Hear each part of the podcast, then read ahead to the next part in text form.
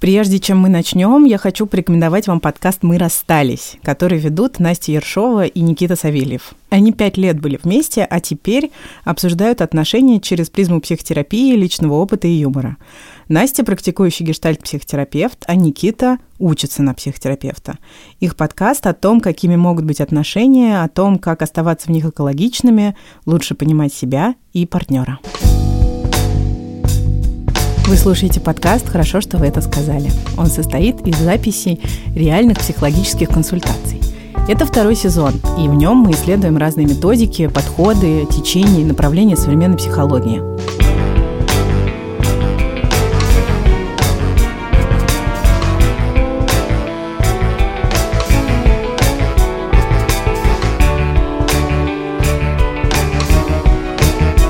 Герои этого подкаста – это настоящие люди с настоящими проблемами, которые хотят узнать о себе чуть больше, обсудив свои жизненные ситуации, чувства и сложности со специалистом. Этот подкаст мы делаем в студии «Либо-либо». Меня зовут Ксения Красильникова.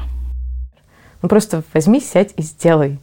Ну, ты же тратишь это время драгоценное, которого у тебя не так много осталось, на то, чтобы просто сидеть и переживать. Это Лиза. Лизе 28 лет.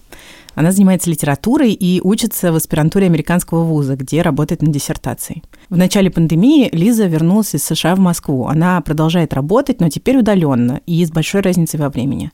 Лиза пришла к нам, чтобы обсудить проблемы с концентрацией, прокрастинацию и ту тревогу, которую у нее вызывает ворох академических дел.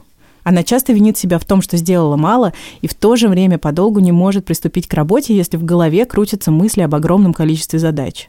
Раньше Лиза никогда не посещала психолога, и это ее первый опыт. У нас есть разные части, которые, по сути, отвечают за разные какие-то потребности, за разные наши желания. И бывает так, что вот эти части, они как-то нам сигналят, особенно если их долго как-то игнорировать, они начинают выходить на сцену и бунтовать и как-то, в общем, предъявлять о себя, мол, посмотри на меня, что-нибудь как-то, пожалуйста, сделай со мной. Это Женя Щербинина, она практикующий психолог и нарративный консультант. Своим клиентам Женя помогает исследовать жизненный путь без лишних оценок и интерпретаций. Она называет смелыми людей, которые приходят на психотерапию. Этот шаг очень воодушевляет ее саму. Она считает, что нужно много сил, чтобы жить так, как хочется нам самим. Женя убеждена, только сам человек знает, что для него лучше. А ее роль как специалиста состоит в том, чтобы помочь это обнаружить и понять, какие шаги стоит делать в сторону предпочитаемых изменений.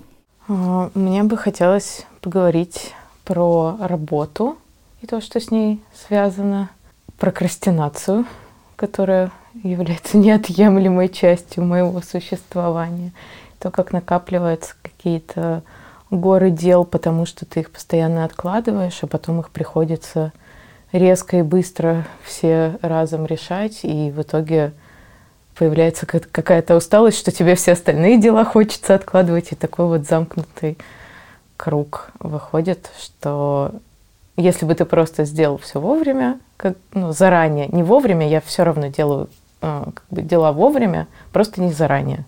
Иногда они наваливаются в очень большом количестве, что доставляет дискомфорт, особенно мысли о том, какое количество дел у меня есть. У меня бывает часто такое, что я э, там ложусь спать, например, и думаю, господи, сколько же всего мне завтра надо сделать. И я там могу лежать вот так и целый час, а то и дольше думать о том, сколько мне всего надо завтра сделать, вместо того, чтобы ну, просто поспать и отдохнуть, и со свежими силами завтра начать это делать. Вот эти мысли, это, наверное, самое такое противное сейчас, что есть у меня. Чего бы тебе хотелось от нашего разговора? Да, может быть, есть у тебя представление, что было бы хорошим результатом нашей беседы для тебя? Ну, наверное, в идеале я бы хотела э, научиться как-то справляться с вот этой тревогой и ощущением того, что на тебя идет цунами из дел, которые тебя затопят, и Просто успокаиваться и отпускать. Какой-то тишины в голове хочется, вот, потому что у меня, ну вот даже сегодня у меня такое состояние, что мой внутренний голос, он как бы не затыкается вообще. Все время какие-то мысли, даже не о делах, а просто очень много мыслей в голове. У меня бывают такие состояния, что если я, например, пошла гулять в лесу, а есть такая возможность иногда выбираться нечасто в какой-нибудь большой парк. Или вот если я езжу к морю, куда, ну то есть вот куда-то, где нет людей, тишина, ты там выбросил соцсети, все это куда-то отложил, и в какой-то момент вот настает это умиротворение, что все хорошо, спокойно.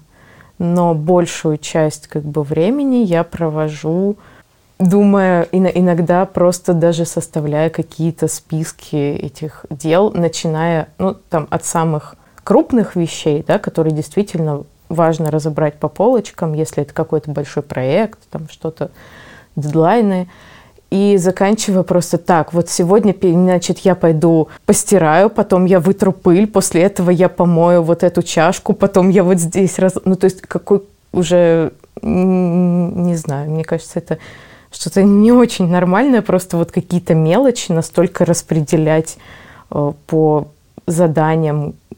Абсолютно мелкие бытовые вопросы, о которых вообще не надо задумываться, но для меня это превращается в процесс планирования. И вот мне хочется да, это как-то выключить и побольше молчать. Как тебе кажется, чему мешают э, вот эти вот мысли? Почему хочется, чтобы было больше тишины в голове? Чему важному не дают они быть в твоей жизни? Ну, во-первых, они нервируют. Ну, то есть я начинаю сразу переживать из-за всяких мелочей. Когда ты у себя в голове все это продумываешь, любое дело, оно, даже самое маленькое, оно превращается в проблему, которую надо решить когда ты просто, не знаю, идешь, закидываешь вещи в стиральную машинку и стираешь, как бы, ты просто это делаешь, ты не задумываешься об этом. Когда ты обдумываешь этот процесс, что вот мне это нужно сделать, то это сразу какая-то, ну, не, небольшая, но задача, с которой надо справляться. И вот тебе нужно пойти, переступить этот барьер и что-то выполнить, а потом у себя в голове галочку поставить, что вот я что-то полезное сделал. Но этого, это была всего лишь там стирка вещей в стиральной машине, поэтому мне нужно еще 100-500 таких же полезных дел переделать. И я понимаю, как бы, что ну, рационально вместо того, чтобы думать о том, как мало времени у тебя осталось что-то сделать, если это какой-то дедлайн, например, ну просто возьми, сядь и сделай. Ты же тратишь это время драгоценное, которого у тебя не так много осталось, на то, чтобы просто сидеть и переживать.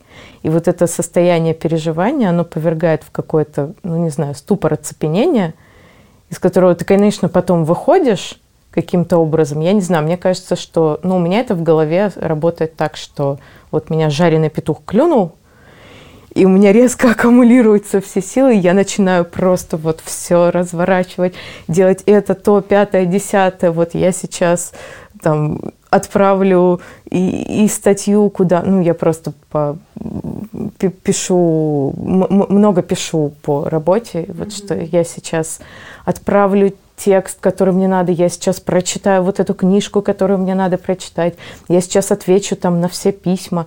Вот, кстати, с э, переписками это тоже такой э, момент планирования и тревожности. Я очень долго обдумываю всегда, как формулирую все имейлы, сообщения.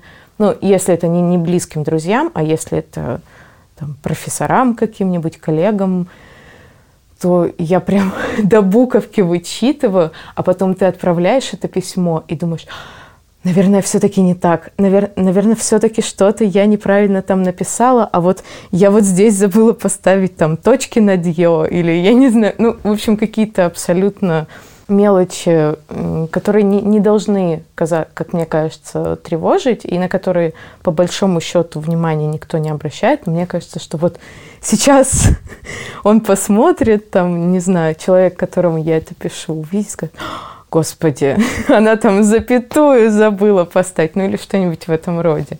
И поэтому я всегда очень подолгу вычитываю вот каждый текст, а сейчас еще добавилось к этому то, что все мои рабочие коммуникации происходят на английском.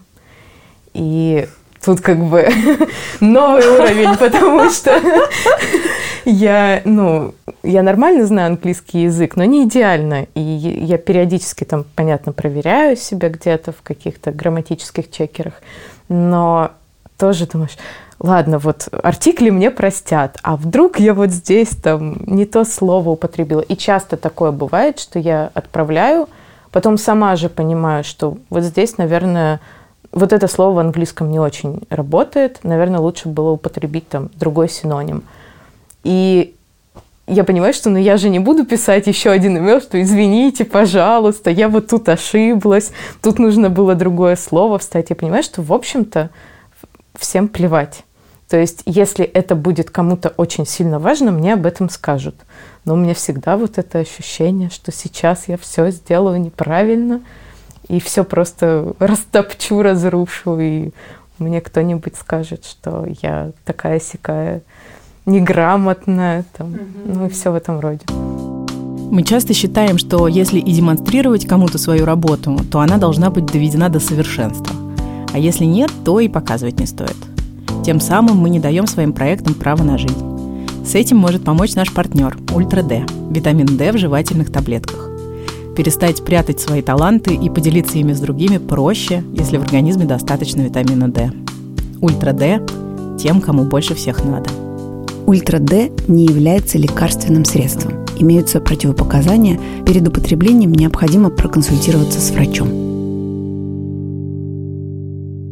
Как будто эта тревожность, она как-то добавляет разных мыслей про то, сколько надо сделать, и кто что подумает, да. а, и чем это все обернется. Да, а мысли mm-hmm. о том, кто что подумает, они добавляют тревожности. Mm-hmm. Это вот какой-то снежный ком, который постоянно происходит. Причем, я не знаю, мне кажется, что у меня иногда получается это выключать, но очень ненадолго, и, как правило, это связано, что ли, с какими-то внешними толчками, событиями. Ну, то есть, если я сделала, вот я написала, например, текст, а, у меня там не хватало времени все дочистить, я уже так отправила, думаю, ладно, все плохо, ну пусть будет. И мне отвечает профессор, что excellent, но там вот где-то что-то ты там артикли позабывала, но это мелкие какие-то грамматические ошибки английские, а так все круто, молодец. И я думаю, ну ладно, ну, пронесло. ну, то есть, и как бы вроде успокаиваюсь на какой-то момент, а, на какое-то время. А потом новая появляется задача, и у меня опять вот это все дрожь. И сейчас кто-нибудь мне расскажет, что mm-hmm. все не так, и что я плохо работаю, что я работаю мало, потому что все там горы сворачивают, я не знаю, участвуют в 350 конференциях за день, там, я не знаю, пишут по миллиону страниц, читают по 2 миллиона, а я сижу на диване и думаю о том, как я устал. Mm-hmm. Такой импостер синдром немножко. Ну, то есть я понимаю, что как бы я, я знаю вот эту штуку про синдром самозванца, я понимаю, что, наверное, это у меня слегка безосновательно но слегка, потому что все-таки я очень мало делаю того, что по сравнению с тем, как надо, и по сравнению, по сравнению с тем, как мне бы хотелось. Вот, и поэтому мне вот это время планирования и нервотрепки из-за планирования хотелось бы потратить на отдых и на работу, то есть на что-то полезное. Mm-hmm. Вот. Лиза упоминает термин прокрастинация, под которым обычно понимают постоянное откладывание дел, даже срочных, на потом. Нарративная практика предлагает ставить под сомнение такие понятия, потому что разные люди могут иметь в виду совершенно разные вещи. Женя считает, что в случае Лизы прокрастинация как будто исходит из нормативного представления о том, каким должен быть человек, как он должен жить, работать и отдыхать. Этот норматив формируется в социуме и приходит извне. И часто мы даже не замечаем, как присваиваем его, начинаем себя с ним сравнивать и критиковать, если различия слишком велики. Женя говорит, что для нее, как для нарративного практика, главный вопрос, связанный с нормативами, звучит так «А подходит ли это мне?». Сейчас вместе с Лизой они будут исследовать, что значит прокрастинировать, а также какие ощущения дает отдых и тишина в голове, к которой так стремится Лиза. Такое ощущение, что много сейчас было времени и пространства, знаешь, уделено вот этой как будто бы тревожности. Ты так про нее рассказывала, про то, как она проявляется и как она влияет на тебя, да, и эти мысли, и эти ощущения. И пока ты рассказывала, я как-то еще слышала моменты, которые немножко выбиваются из этой истории. Когда ты говорила про тишину в голове, а, которая бывает, когда ты, может быть, на природе, да, и ты говоришь, приходит умиротворение. Или в моменты, когда ненадолго удается выключать Э, вот, вот эту, этот поток в голове, да, и приходит спокойствие. Прям любопытно пораспрашивать про вот эти моменты и про эту сторону. Ну, не знаю, откликается ли тебе это? Было бы для тебя это сейчас да. интересным? Мне очень это откликается, потому что мне хочется этим управлять. Ага. Потому что оно приходит и уходит, а мне хочется, чтобы оно пришло и здесь осталось. Ага. Поэтому мне важно, да, понять, откуда это берется. Ага. Потому что сама я пока не могу в этом разобраться. А можешь вспомнить какой-то эпизод, э, когда вот это приходило, и, и, и что это, что приходит? Ну вот как раз, когда кто-то говорит, что я сделала работу хорошо. Угу. Насчет отдыха и выключения внутреннего голоса, наверное, ну вот последний раз, когда мы с молодым человеком гуляли по Измайловскому лесу, и мы так зашли куда-то по каким-то тропинкам туда вглубь, где не слышно вот этого метро, и мы просто оба стоим, так, тишина, так хорошо. Я тогда вообще, по-моему, не доставала телефон и не смотрела в него. И, ну, может быть, пару раз достала там какой-нибудь листик красивый сфотографировать. Так я там не, не смотрела, да, никакие сообщения, ленты новостей, ничего такого.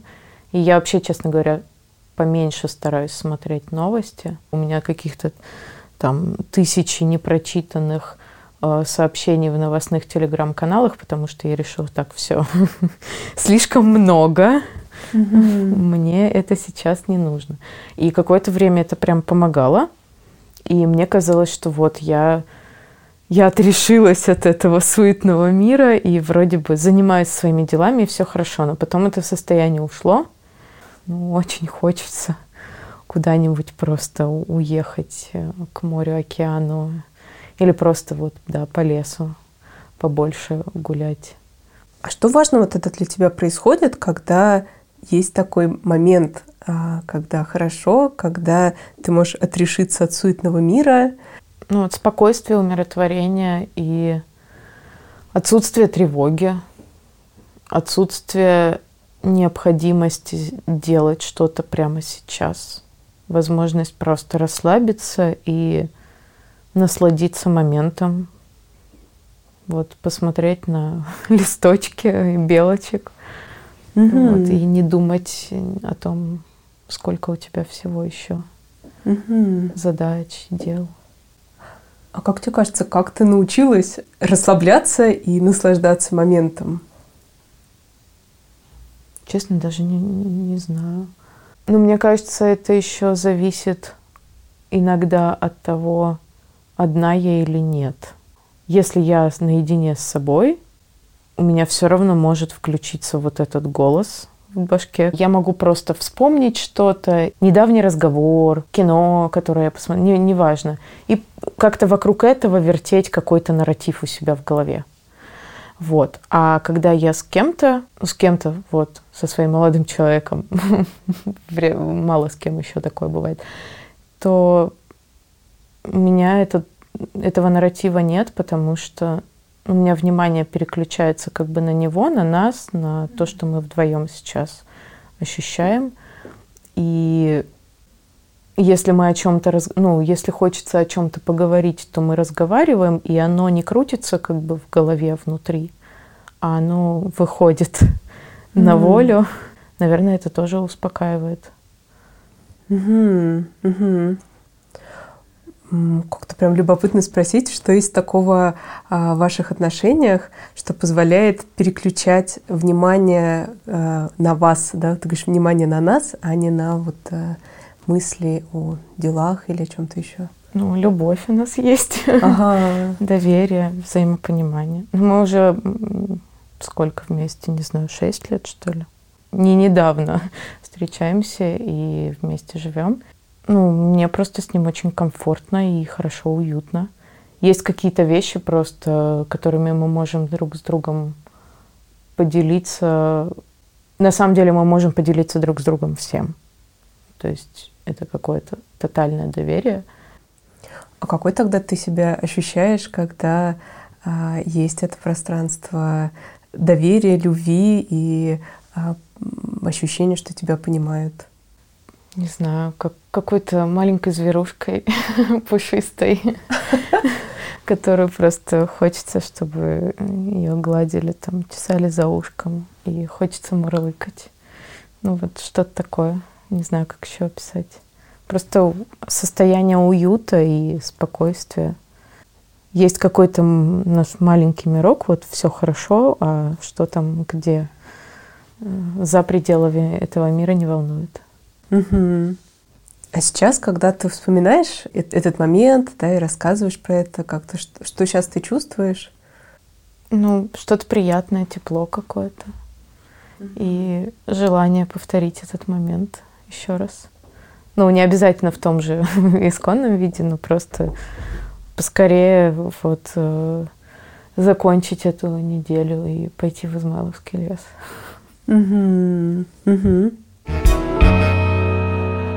Интересно, что тогда как-то, как там поживает тревога, когда ты соприкасаешься, да, с этим теплом и любовью и доверием. Она куда-то уходит, да, вытесняется. Угу. А как вообще хочется обходиться с этой, э, с этой тревогой? В каких отношениях с ней хочется быть? Да хочется, чтобы ее не было вообще. Нужно куда-нибудь ее просто в мешок завязать и выбросить. Ну, то есть это, с одной стороны, какой-то стимул, наверное, который подстегивает что-то делать. Ну, то есть я думаю, что если бы я все время была такая умиротворенная и довольная, я бы вообще обленилась и просто целыми днями да, занималась не знаю чем, ничем.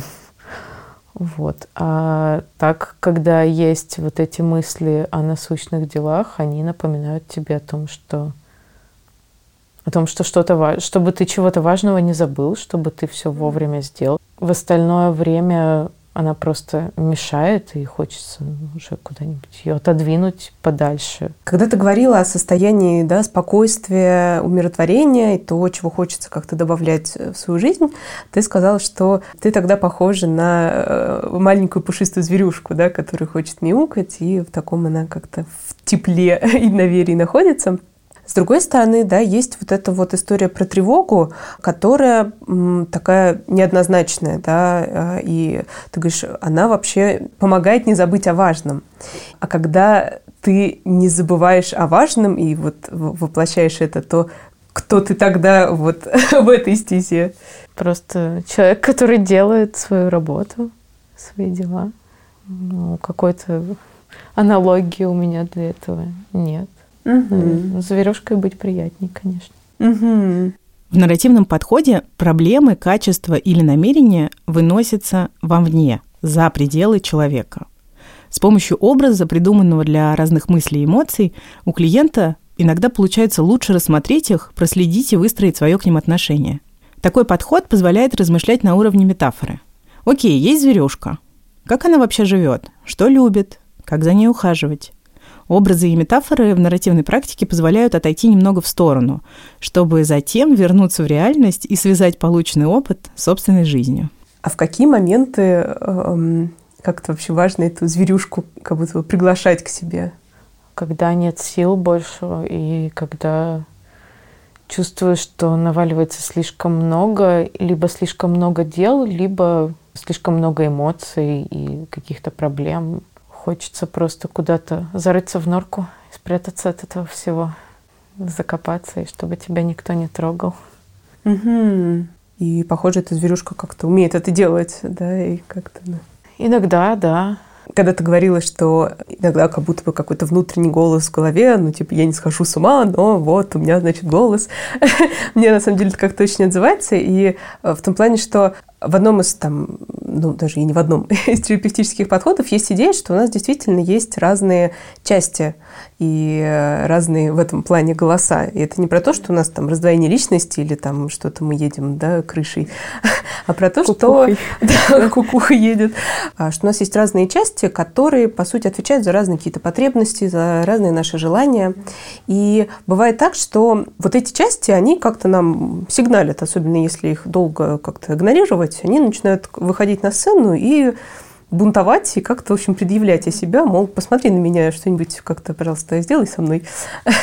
Просто с этой точки зрения, да, когда ты говоришь про то, что есть как будто бы какой-то такой там голос, который вот говорит там, сделай, чего, чего, как, да, как будто бы он вот часто приходит как раз на сцену, и вот он там говорит о том, что так, не забудь сделать, вот э, надо вот это вот, еще об этом позаботиться.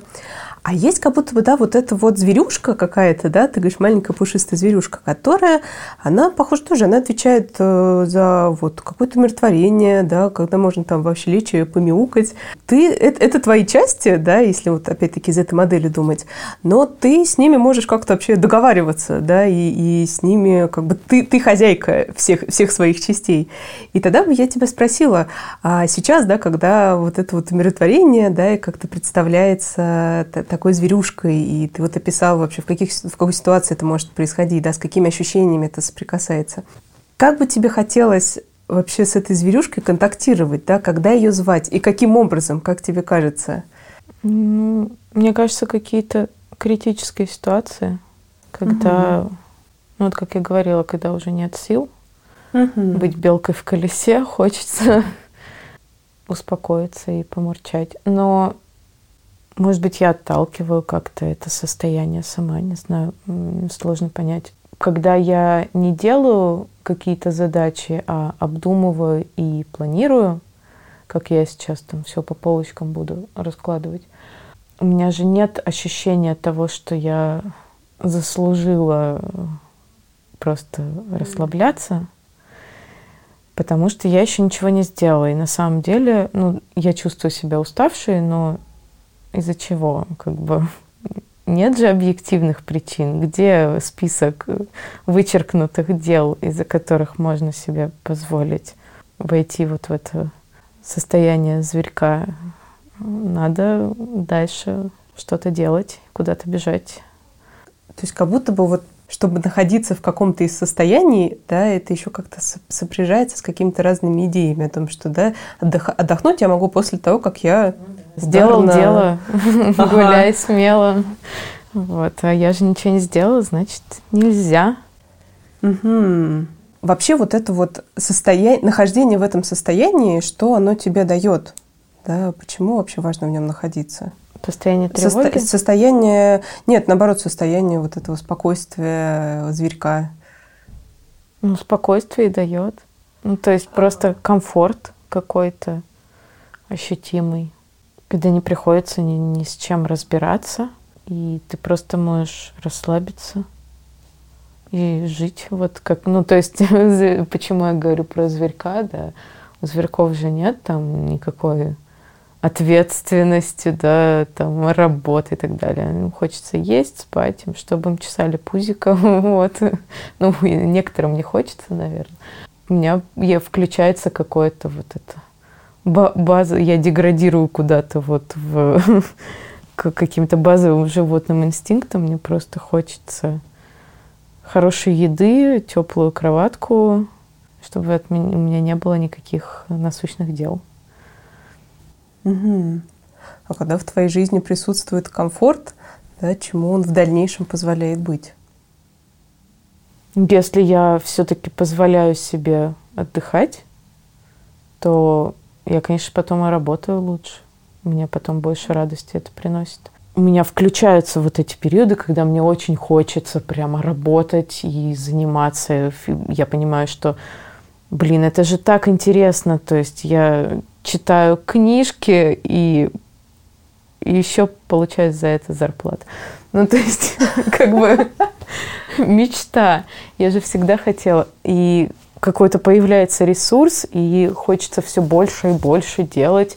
Но потом опять вдруг резко наступает вот этот спад, и ты как-то думаешь, ну все, надо сейчас куда-то спрятаться обратно. Было время, когда вот этот отдых, он такое состояние э, зверушечье, не знаю, как, какой, какое прилагательное здесь подобрать. В общем, когда я отдыхала, и я понимала, что я отдохнула, я молодец. И у меня прям даже получилось себе сказать, вот классно, отдохнула, не переживала из-за всех этих дел. Здорово. Вот сейчас иди и работай со свежими силами. И шла и работала, и все было хорошо. Но потом просто, не знаю, то ли усталость накапливается, то ли что. И, и очень не хватает вот этого состояния умиротворения, а позволить себе ему отдаться я не могу, потому что я чувствую, что не время. Угу. А что, интересно, такого было в те моменты, когда тебе удавалось даже похвалить себя за то, что ты отдохнула? Да не знаю, просто... Ну, мне кажется, что как-то удачно сложились звезды.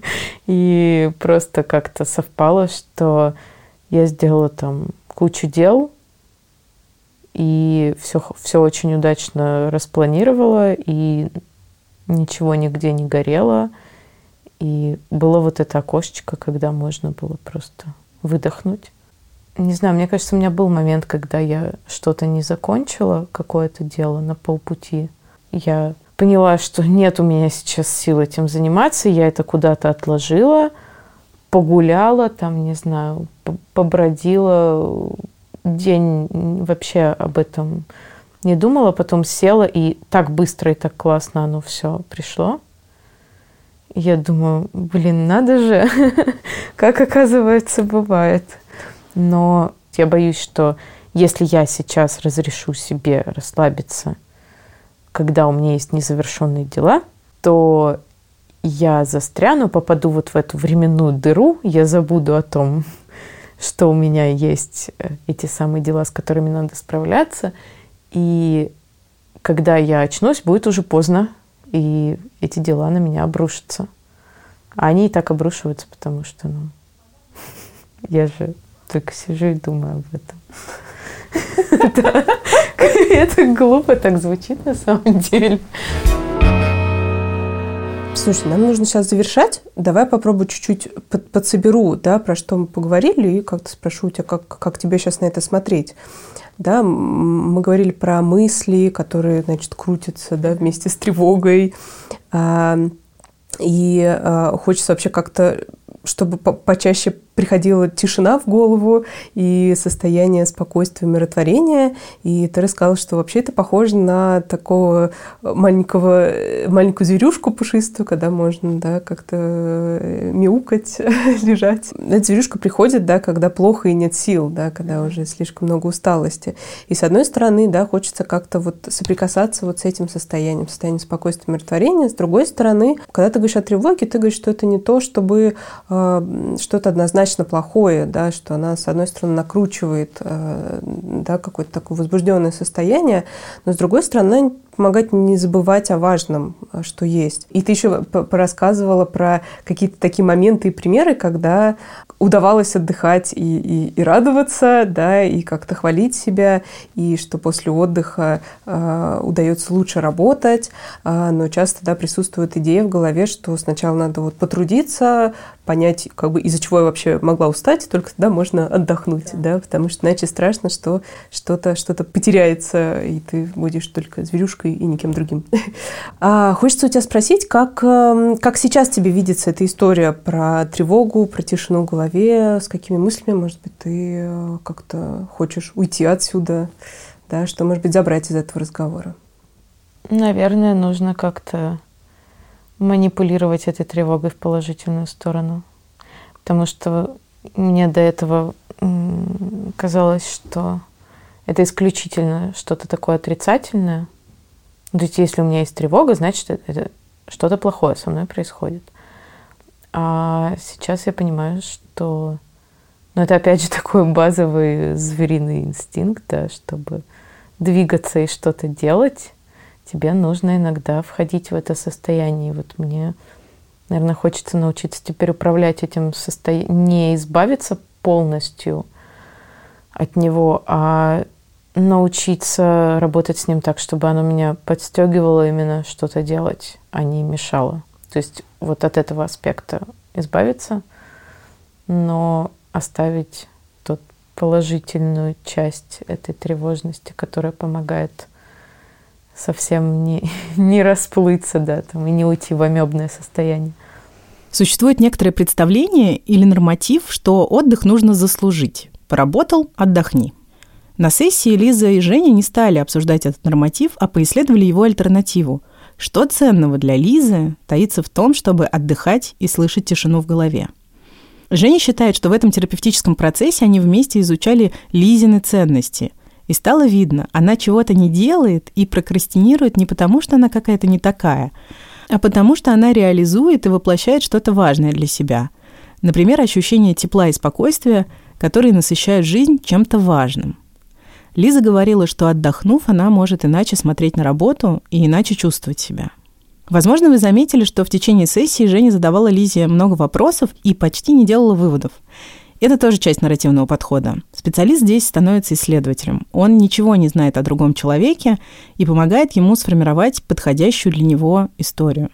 Задавая вопросы, практик старается узнать, как именно устроен опыт у другого человека, на что он опирается и чего хочет в жизни. И это важно, чтобы уберечься от интерпретации и мысли вроде «вот прокрастинация, вот тревога, понятно, что нужно делать». В конце Лиза и Женя пришли к тому, что тревога – это не что-то однозначно плохое, она чему-то помогает, хотя изначально могло показаться, что это исключительное зло, от которого нужно просто избавиться.